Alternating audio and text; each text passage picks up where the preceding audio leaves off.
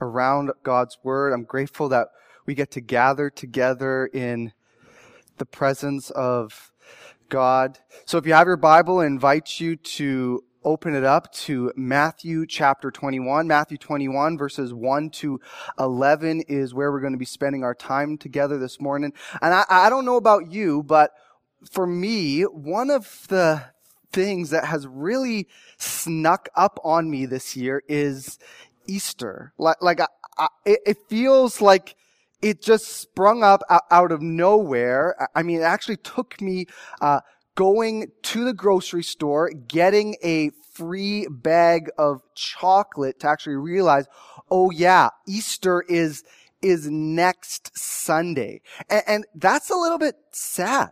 I mean, if Easter really is this high point in our Christian calendar, if Easter is really ground zero. If celebrating the death and resurrection is the thing that gives us meaning and purpose and it gives us hope and it gives us eternal life, it's a little bit sad that Good Friday and Easter Sunday came out of nowhere. No, no, no, I get it one of the reasons it's kind of snuck up is because of this coronavirus. I get it. We, we haven't been able to, to go to the mall and see the bunnies and the chocolates and the eggs. I, that's not Easter, but it was a reminder. And so we don't, we're not seeing those pictures. We're not gathering together in churches. We're not encouraging and kind of hyping each other up for the celebration. And, and rightly so, the church has actually had to pause and, and talk about COVID-19. It's had to talk talk about how we should respond to the illness. So I get it. There's reasons for why Easter snuck up on us this year. But I think then it's time we turn our gaze back to this celebration. What I want to do this morning is actually look at one of the major and kind of typical Palm Sunday messages. I, I want to look at the triumphal entry. Now, now before you're like, hold on, hold on, this passage seems a little bit out of place. I, I, don't think this is really relevant. I mean, all you have to do is go to verse 8 and, and read most of the crowd. Just stop there. Obviously not self-isolating. Guarantee you that's not groups of 10 or less. Before you're like, this is nothing to do with what we're dealing with this morning. Can't we talk about something a little bit more relevant? L- let me, let me tell you why I think it's important we look at this passage this morning. You see, one of the things that Holy Week, the week leading up to and including the death and resurrection of Jesus, is made to imitate is the coronation of a Roman emperor. When a new Roman emperor was going to be crowned, they would go through these stations. And so the emperor would come in. He would be anointed just as Jesus was anointed the week before his death. The, the, the new emperor would kind of make a new covenant with his people just as our Jesus makes a covenant during the Lord's Supper, the new covenant to put his Holy Spirit in us. A, a, new emperor would be crowned and given royal attire, just as Jesus was given a purple robe and a, and a crown of thorns. And then that new Roman emperor would rise up on the throne. And just as Jesus would raise, be raised up on the cross and as Augustine put it, who else reigns from a wooden cross? None other than Jesus. And, and so you see, Easter is not just about atonement. Easter isn't just about forgiveness of sins. It is that, absolutely. But more than that, Easter is about the coronation of our King. And if there's a message that I need to hear today, that we, that you at home sitting on your couch need to hear today, it is this, that there is a king on the throne and that he is all powerful, that nothing is outside of his command. We need to hear that there is a king who, though he doesn't stop the coronavirus, is sustaining those who are living in the midst of this virus. We need to hear that this king is using all of this for our good. And we need to hear that there is a king who can overcome death itself. That's why I want to stop and have us think about those events that took place nearly 2,000 years ago on Palm Sunday.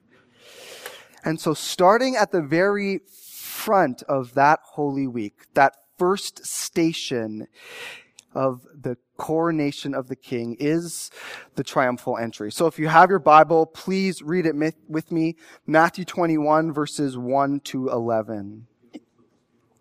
Now, when they drew near to Jerusalem and came to Bethphage, to the Mount of Olives, then Jesus sent two disciples, saying to them, Go into village in front of you, and immediately you will find a donkey tied and a colt with her. Untie them and bring them to me. If anyone says anything to you, you shall say, The Lord needs them, and he will send them at once. This took place to fulfill what was spoken by the prophet, saying, Say to the daughter of Zion, Behold, your king is coming to you, humble and mounted on a donkey, on a colt, the beast of a burden. The disciples went and did just as Jesus directed them. They brought the donkey and the colt and put on them their cloaks, and he sat on them. Most of the crowd spread their cloaks on the road, and others cut branches from the trees and spread them on the road. And the crowds that went before him and that followed him were shouting, Hosanna to the Son of David! Blessed is he who comes in the name of the Lord. Hosanna in the highest. And when he entered Jerusalem, the whole city was stirred up, saying, Who is this? And the crowd said, This is the prophet Jesus from Nazareth of Galilee. Now, the first station, the first step of the way when a new Roman emperor would be crowned was his journey into the city upon which he would reign. And so that's what's happening here. Jesus is traveling into Jerusalem and his subjects are praising him.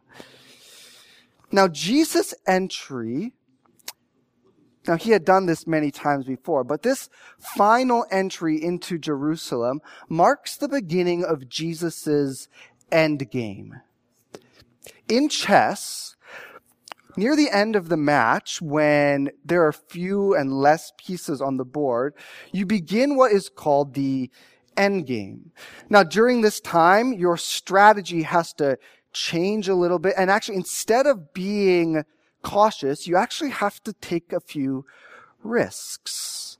You see, you could be dominating the rest of the game, but at the end, if you don't have a good end game, if you don't have that right strategy, when it all comes down to it, most of the time the match will end up in a draw or worse, a loss. And so Jesus is now no longer going to play it safe. Now, before this, Jesus didn't exactly play it safe, but he was cautious about how quickly he would reveal himself, how quickly he would disclose his identity. So in Matthew chapter 8, for example, we hear this story. Matthew 8, 1 to 4. When he came down, that's Jesus, when Jesus came down from the mountain, great crowds followed him.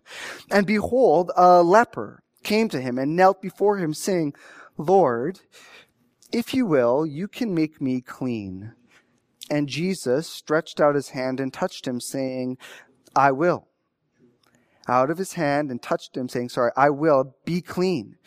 And immediately his leprosy was cleansed. Now listen to this. And Jesus said to him, See that you say nothing to anyone. Now that is the total opposite of what a politician would do. Something great happens and they're capitalizing on it right then and there. Go tweet this out. I'm going to go on every social media platform. I'm going to make sure everyone knows I just healed the leper. But Jesus says, hold up. Don't tell anyone what I did to you. Why would he do that? Was because if Jesus doesn't conceal his identity or he doesn't reveal his identity at a slow enough pace, the crowds will kill him. Events will transpire quicker than they need to. And there's certain things that Jesus has to do before that time. He has to teach his disciples. He has to heal some people. He has to cast out some more demons. He has to clarify some things for us. And so Jesus is saying, slow down. I'm kind of going cautiously about how quickly I'm revealing things. But now all of a sudden comes Palm Sunday and Jesus says, okay, Now's my time. This is, this is the start of my end game. Now is when I reveal who I really am. And so if Holy Week is the kindling upon which Good Friday and that log, that cross will go on and burn for three days, well then Palm Sunday is the match that starts it all. And how do you light a fire in Jerusalem in the first century, you tell them that you're a king. And so that's what Jesus does. And even without the context of this coronation of a new Roman emperor, by Jesus' actions, we see is that is what he's trying to communicate. So look, look at verse one again. It says, now when they drew near to Jerusalem, so it's, it's the Passover. This is kind of the, the high point in the Jewish, uh, calendar. This is when all Jews were supposed to travel into Jerusalem and they were going to celebrate the time when God freed them from Egypt, when, when he performed that great exodus and, and brought them out of slavery. And so Jesus, we're told, is making the trip from Galilee. This is a five day trip. He was go, he's coming south and the crowds are kind of snowballing. The farther he goes, it seems like the more and more people are following him.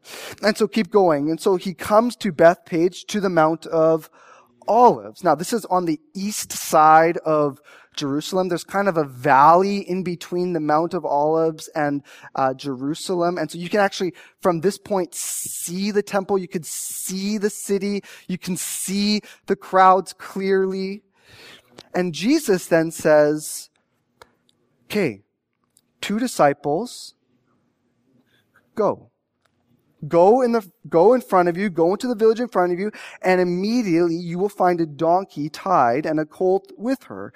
Uh, untie them and, and bring them to me, Jesus says. And if anyone says anything to you, you shall say, the Lord needs them and he will send them at once. Now, just so you're clear, this is not prescriptive, like you're caught empty handed or, or, or, hands full with some hand sanitizer and some toilet paper and you just say, the Lord needs them. I don't know why I did that. It's like the force, like Obi-Wan Kenobi. You, the Lord needs them. You will, you will let me go. This, this is not what's happening here. Most likely Jesus has, has kind of prearranged or these people know who Jesus is and so they're going to let him borrow this donkey and the colt. But here's my question for you is why does Jesus ride on a donkey and a colt? I mean, nowhere else are we told in the Bible that Jesus rode any animal. He walks. He, he walks with his disciples everywhere. He walks with the crowd. And, and why a donkey and a colt? See, Last year, my family and I spent our time in Kentucky and we had the chance to visit Churchill Downs. This is where they hold the Kentucky Derby, which is happening, supposed to be happening right, right around now. And so we're going down there and the way it kind of works is before the race happens, all the horses are kind of paraded around a circle in, in front of these crowds. And you look at these honestly magnificent beasts. They are absolutely ripped. Like you see their muscular structure and you, at that point, you go like, oh, that horse looks good. I'm betting on that one. Except once in a while, you kind of see a dud. They're, they're trying to test out a horse or they're maybe trying to test out a jockey, and so a horse comes walking around with like three feet, for example. No, that's not, that's not case. But you just tell there's, they're weak. They're, they don't match up to the other animals. I'm telling you what's not happening right then and there is people are not running to the betting boxes and going, oh yeah, yeah, give me the horse with the three legs. That's, that's the one I'm cheering for. No, you, you cheer for the one that looks magnificent. Well, Jesus is riding on, in essence, a, a three-legged horse. He's, he's riding on this wimpy little donkey, on, on a colt, on a baby donkey. And yet, the crowds are cheering. How come? It's because the crowds understand what Jesus is telling them, what Jesus is trying to communicate by actually riding on the horse. So look at verse 4. When Jesus rides on the donkey, it says, this took place to fulfill what was spoken by the prophet, saying, say to the daughter of Zion, behold, your king is coming to you, humble and mounted on a donkey, on a colt, the foal of a beast of burden. That verse, verse 4, is a quote of Zechariah 9 9. And that verse is telling us that the king, the long awaited king of Israel, would come riding on a donkey. And the crowds knew it. And, and, you want further evidence they knew it? Just look at verse 9. It says this, and the crowds that went before him and that follow him were shouting, Hosanna to the son of David. That title, son of David, is a title of a king. See, David was the prototypical ideal king in the Old Testament. It was under King David that Israel experienced their greatest physical prosperity as well as their greatest spiritual prosperity. And we're told that God makes a promise to David that one of his descendants would sit on the throne. That one of David's offspring would be king. And so the crowd is saying, this is the one. This one riding in a donkey. This is the king that comes from the line of David that we've been waiting for. Israel, behold your king. Now, Matthew, though, wants to clarify what type of king Jesus will be. And so I just want to pause just for a second and just think about something we've already looked at. That prophecy that Zechariah makes in Zechariah 9 9, quoted here in verse 4, takes place 500 years before Jesus. David, and the promise made to David that one of his descendants would sit on the throne, takes place 1,000 years before Jesus. And yet they are filled perfectly in Jesus. Just, just think of all that has to happen for this fulfillment to take place perfectly. Jesus has to be born from Mary and Joseph, both coming from the line of David. Jesus has to arrive in Jerusalem the week of Passover. Jesus has to make sure that there is a donkey and a colt there just up ahead of him in the village so that he can ride one of them. There has to be both a donkey adult and a colt because if Jesus just rides the colt, the donkey or the colt will uh, freak out if the donkey's not there. Jesus has to make sure that this colt has never been ridden on, all to fulfill these two prophecies. 1,000 years of history in the works all lining up perfectly in Jesus. The triumphal entry, it is none other than a blatant and obvious declaration that Jesus is sovereign. That he is not just king, but he is king of kings, that he is Lord of lords, that there is nothing outside of his control.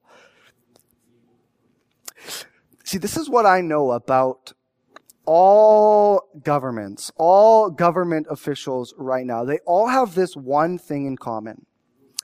They are all reacting. They are all looking at what is going on around them and they are reacting. They're trying to fix things as they go. But Jesus, for 1,000 years at least in the making, is not reacting. He's planning.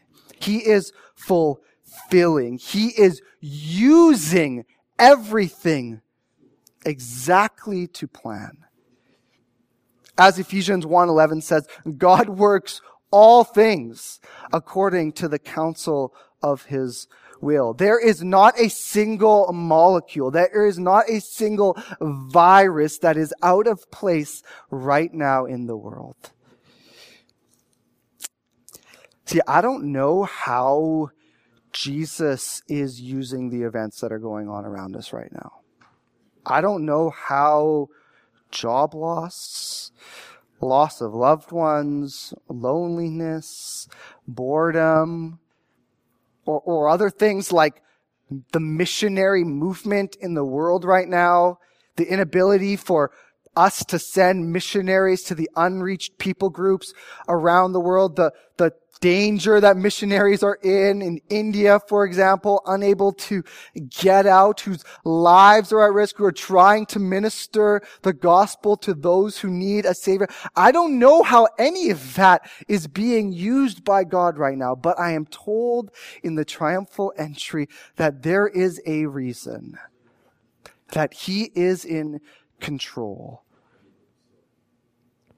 Everything went according to plan 2,000 years ago on Palm Sunday, and everything is going according to plan Palm Sunday today. Jesus is king and he is king over it all. But look how then he uses his sovereignty. Verse 5 Again, it says, say to the daughter of Zion, behold, your king is coming to you, humble and mounted on a donkey, on a colt, the foal of a beast of burden. And the disciples went and they did just as Jesus directed them. And so they brought the donkey and the colt and put on them their cloaks and he sat on them. Matthew is telling us that Jesus is the sovereign king who seeks to make none other than peace. He's the king who offers peace. Now, we know this. I mean, most obviously, I think many of us may have heard this because Jesus decides to ride on a donkey instead of a war horse. You see, when a nation was under threat, when a king was under attack, he would ride a war horse. That horse was a symbol of the king's power and might. It was supposed to serve as a threat to anyone who was would oppose the king. But in times of peace, that king would get off his war horse and he would ride around a donkey. That donkey was a sign that things were all right.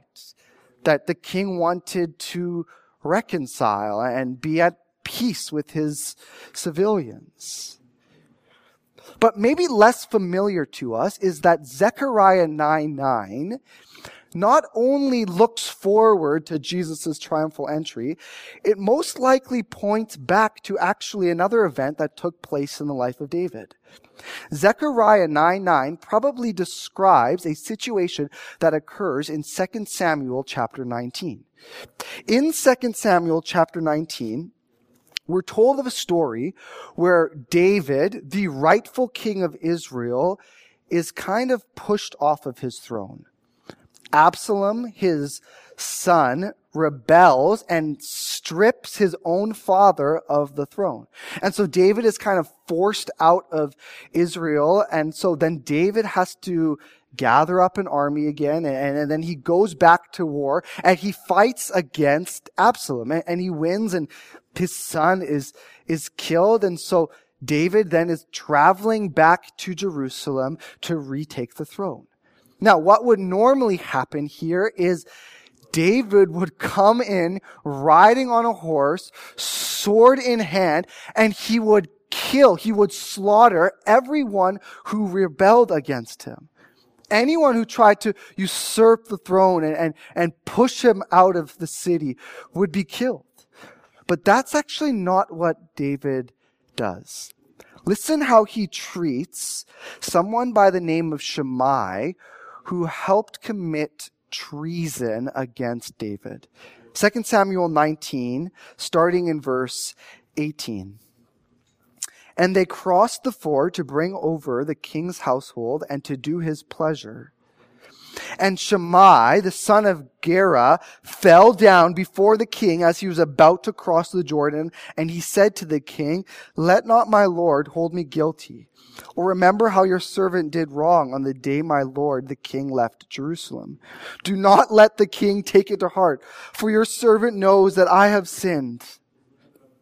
Therefore, behold, I have come this day the first of all the house of Joseph to come down to meet my Lord the king. And Abishai, who's a supporter of David this whole time, the son of Zeruiah, answered, Shall not Shimei be put to death for this? Because he cursed, he overthrew the Lord's anointed one. But David said, What have I to do with you, you sons of Zeruiah? Shimei, you son of Zeruiah, that you should this day be an adversary to me. Shall anyone be put to death in Israel this day? For do I not know that I am this day king over Israel? And the king said to Shimei, You shall not die. And the king gave him his oath.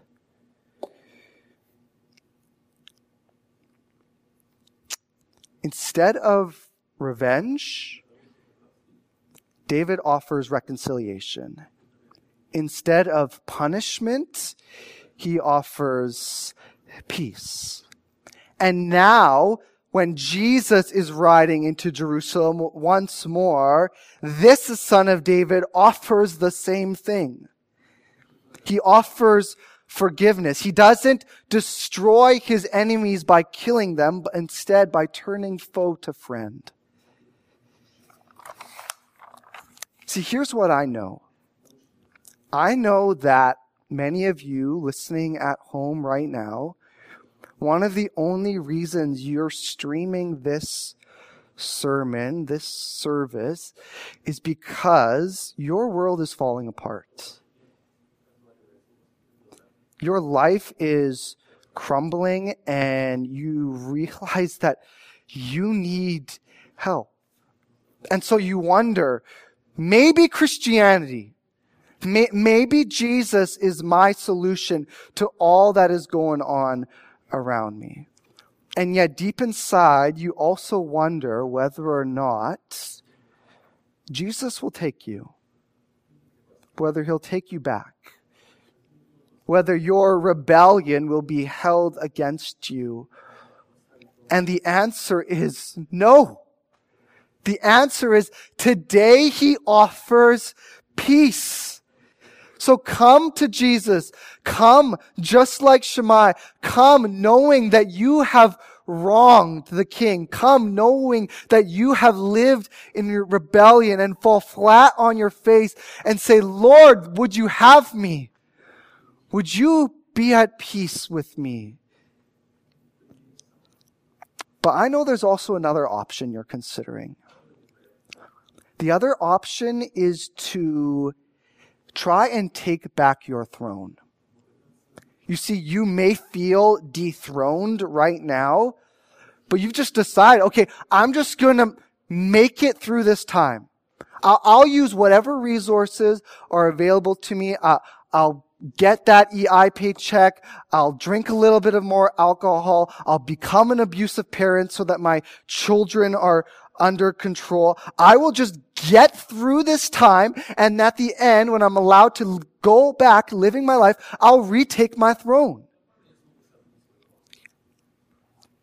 How's that working for you? How, how's being the king of your own life going for you? H- how did it work out for you this time? I'm a little bit surprised that I uh, will ever mutter these words, but I watched a documentary about a man who owned over 200 wild exotic cats. Okay. I don't know if you've seen this. It's kind of the, the craze going on right now. And by the way, I do not endorse this show. Uh, it is called Tiger King. Okay. There is about this man. His name is Joe. Uh, he legally changed his last name to Exotic. So his name is Joe Exotic and he kind of owns these, these tigers and these lions and he breeds ligers. Yes, those are, those are real things. And, and he's kind of set himself up to be this tiger king. He kind of rules his own empire. He kind of rules over his staff who are trying to make sure that these tigers are well taken care of. He kind of dresses himself in these crazy attire. He actually has a mullet. He has this whole persona. He is king. And kind of the constant battle during this documentary is between Joe Exotic and this woman named Carole Baskin. And, and, and, Carole Baskin is kind of this animal rights person, and, and she's essentially trying to fight to have these animals taken away from Joe Exotic. And so Joe Exotic feels threatened. And, and, and he kind of is always trying to protect his throne and he just keeps pushing the envelope bit by bit. First, he copies the very logos that Carole Baskin is using in his own kind of zoo. And, and so that people instead, when being directed to the animal rights group, they're kind of directed to his propaganda website. And so Carole sues him and that makes him even more mad. And it kind of just grows and grows and grows until finally Joe Exotic essentially tries to pay someone to have Carole killed. And when that happens, the feds hear about it. Joe's taken to court. He's sentenced and all that he has is taken away from him. It's, it's actually pretty sad moment in the show when all of Joe's life is crumbling. Here's what I, I'm just thinking during that show is why didn't you just make peace? So many times you had the opportunity to get out, to relinquish control. If only you could step down from your throne, everything would have been different. Look, the same invitation is being given to you today. Step down from your throne and let Jesus take his rightful place. You are not greater than justice. And look, if you do not find peace now, there will come a time, a day when Jesus will ride in again, not offering peace, but bringing condemnation and judgment. Today is the day to reconcile, to make peace with the rightful king of this world. But there's one more aspect of Jesus' kingship that Matthew wants to highlight for us this morning. And that is that Jesus is king of the lowly. Look at verse 8 again. It says, most of the crowd spread their cloaks on the road, and the others cut branches from the trees and spread them on the road. Again, this is not prescriptive the crowd is acting like a bunch of adolescent boys right now, taking off their clothes, climbing trees, ripping down branches. But, but what they're essentially trying to do is create a makeshift red carpet for their king. But they don't just put down a red carpet, they also kind of play walkout music for Jesus. So verse 9 says, and the crowds that went before him and that followed him were shouting, Hosanna to the son of David. Blessed is he who comes in the name of the Lord. Hosanna in the highest.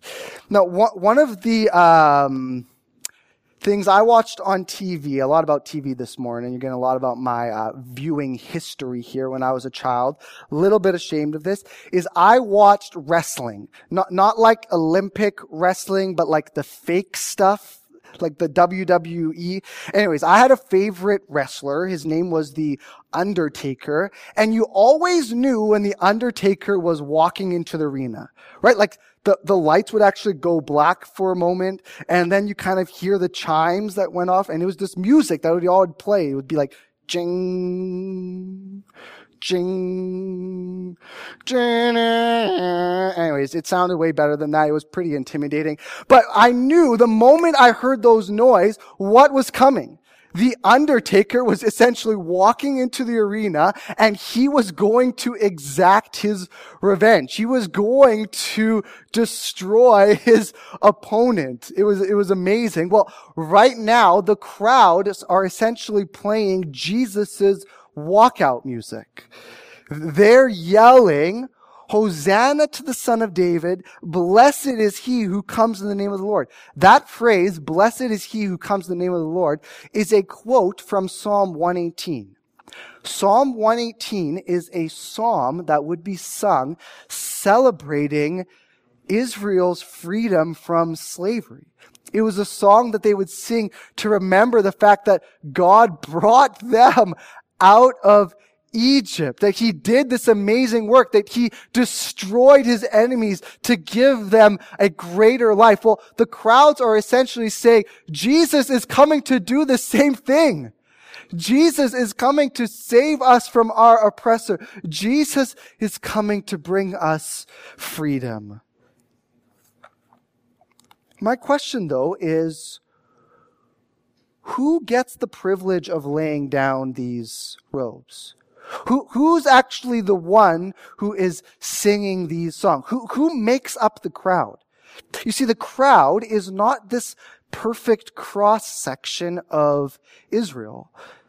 There's actually a special or unique people group that make up this crowd. So look at verse 10.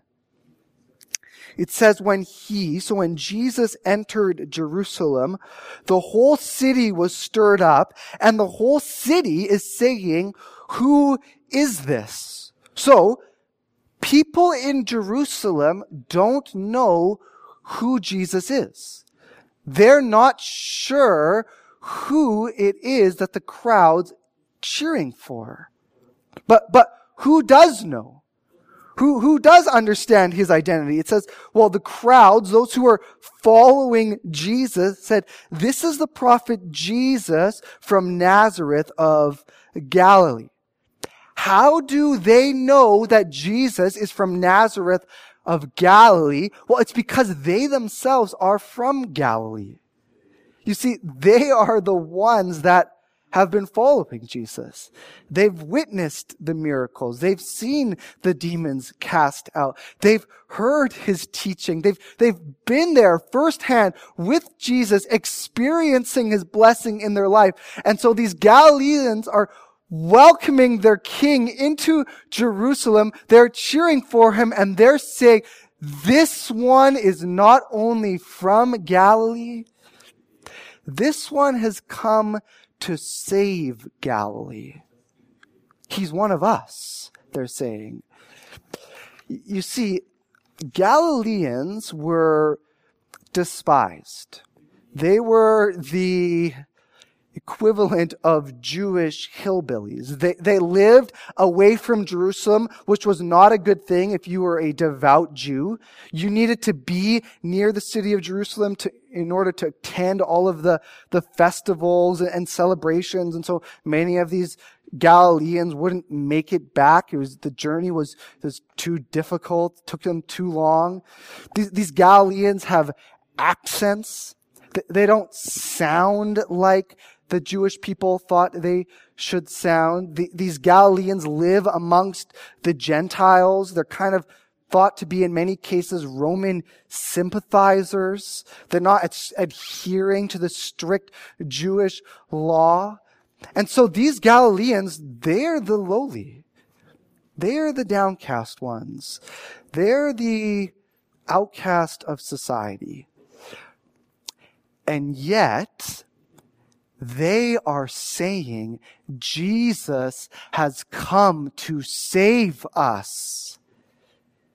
They're saying he not only saves us, he belongs to us. If I'm honest, this time of shelter at home, kind of living in self isolation, has been quite difficult for me. I've actually found that a lot of my idols, the, these things that I've hold far too dearly have, have been threatened and it's actually caused me to lash out in sinful ways. I've become very angry recently. I, have become impatient. My, my anxiety has risen. And, and deep down, it's caused a lot of just like fire and burning in my heart. And I think some of that might be good because some of it is a, uh, is a realization of my sin. But part of that has also uh, been wrong because it, it's caused me to realize that I have been trying to work for my own identity. I have tried to earn my eternal inheritance. I've been living so that I can kind of come to Jesus with this perfect report card and he will say, okay, yes, that's good. You, you can be part of my people. And it, it's, it's just been this dark realization and it's frustrated me that I'm not further along. Like, how long do I have to be following you, Jesus, to finally be done with these difficult times and, and, situations? How long do I have to carry this sin in my life, Lord? See, one of the deep and precious reminders that I've needed from this passage is that Jesus actually came to save Galileans. He came to save people whose lives aren't all perfect and neat and tidy. He came to save the lowly, the sinner, the reject, the one who doesn't live up. Now, I know maybe you're not struggling in this season with your own sin like I am, but maybe you're struggling with other identity crisis issues. Maybe you've lost your job and you've begun to doubt your self worth. You really do feel as though maybe you are unessential. You, you wonder what purpose and, and, and value you have. You, maybe you feel shame even, unable to take care of your family, to provide for them in this season, having to rely on other people for your financial well-being. Maybe you've been pursuing this endeavor. You've been trying to grow something build something. Maybe, maybe it's even some sort of area of, of self-improvement and that's been cut on or cut off and, and, and put on hold and you, you're not seeing growth in your life. And so, so you're realizing that maybe there you're not who you should be. You, you don't value, have the value you think you have. Or, or maybe you've been having all this extra time at home. You and your spouse are there and now you realize, oh, it's, it's not actually that we haven't had enough time together. It's actually deeper than that. Our, our, our marriage is not what it should be. Or maybe you realizing with all this extra time at home, it's, it's not the teacher's fault. it, it, it's actually maybe your parenting. Your, your children are not perfect because you are not this perfect parent. And so you're, you're wrestling with identity issues, with self worth issues. Look, you need to hear this. Jesus came to save those who are from Galilee. He didn't come to save those who had their lives all put together, all neat and tidy, who didn't think they needed any help. He didn't come to save the religious elites, the Pharisees who lived not just by the law, but even the layer of protection behind the law. He didn't come to save those people. He came to save those who recognize their need for a savior. this coronavirus has laid all of your life on the table. The, the, cards are up, so to speak, and, and you have a pair of threes at best. You, you don't live up to your expectations or the world's expectations, but Jesus says that's okay. Because your value doesn't come from something inherent. It comes from the fact that I am the king and that you belong to me. You're part of his kingdom. And that is good enough. That's all the value and self worth you need. And so, look, if you are recognizing that you are falling short, again, the call upon your life from this passage is turn to Jesus. Acknowledge the fact that you have lived in rebellion and instead put your trust in the one who is righteous on your behalf. Put the one who lives a perfect life for you. Look, Palm Sunday is the start of Jesus' endgame. But there's something really interesting about the endgame in chess. You see, while a king, for the most part, in the game of chess, sits back and is quite actually weak and, and needs to kind of use his pawns and other people or uh, players to kind of defend him, while he is willing to like sacrifice a pawn, a knight, a rook, even his queen to make it out alive, at the end, in the end game, the king actually tends to move out into the middle of the board and the king actually becomes quite powerful. Well, look, in Jesus' end game, he doesn't sacrifice his pawns. He doesn't use others for his own benefit. Instead, he steps out right at the beginning and he lays down his own life. And so, where is the victory? When does that come? Well, it comes three days later when that king who's lying face down on the chessboard comes back to life and all his other pieces rise with him. And that is what we are getting ready to celebrate one week from today. Behold your King. Let's pray. Heavenly Father, we thank you that you did not sit back. Lord, that you willingly and purposefully rode into Jerusalem, Lord, that you set a match to that city. Why? So that you could hang on the cross. Lord, that cross not only is your rightful coronation, Lord, it is our hope. It is our rescue. It is the reality that our sins, our shortcomings have been taken from us, and instead you have given us your perfect life. We are credited with your righteousness. And so, Lord, excite us. Prepare us, Lord, for what is about to come, Lord. May we dive deep in your word and find life as we walk through the events of Holy Week. Lord, get us excited for not just Good Friday, but Easter Sunday when we cry out, Lord, with all Christians over this earth. All hail King Jesus. It's in his name we pray. Amen.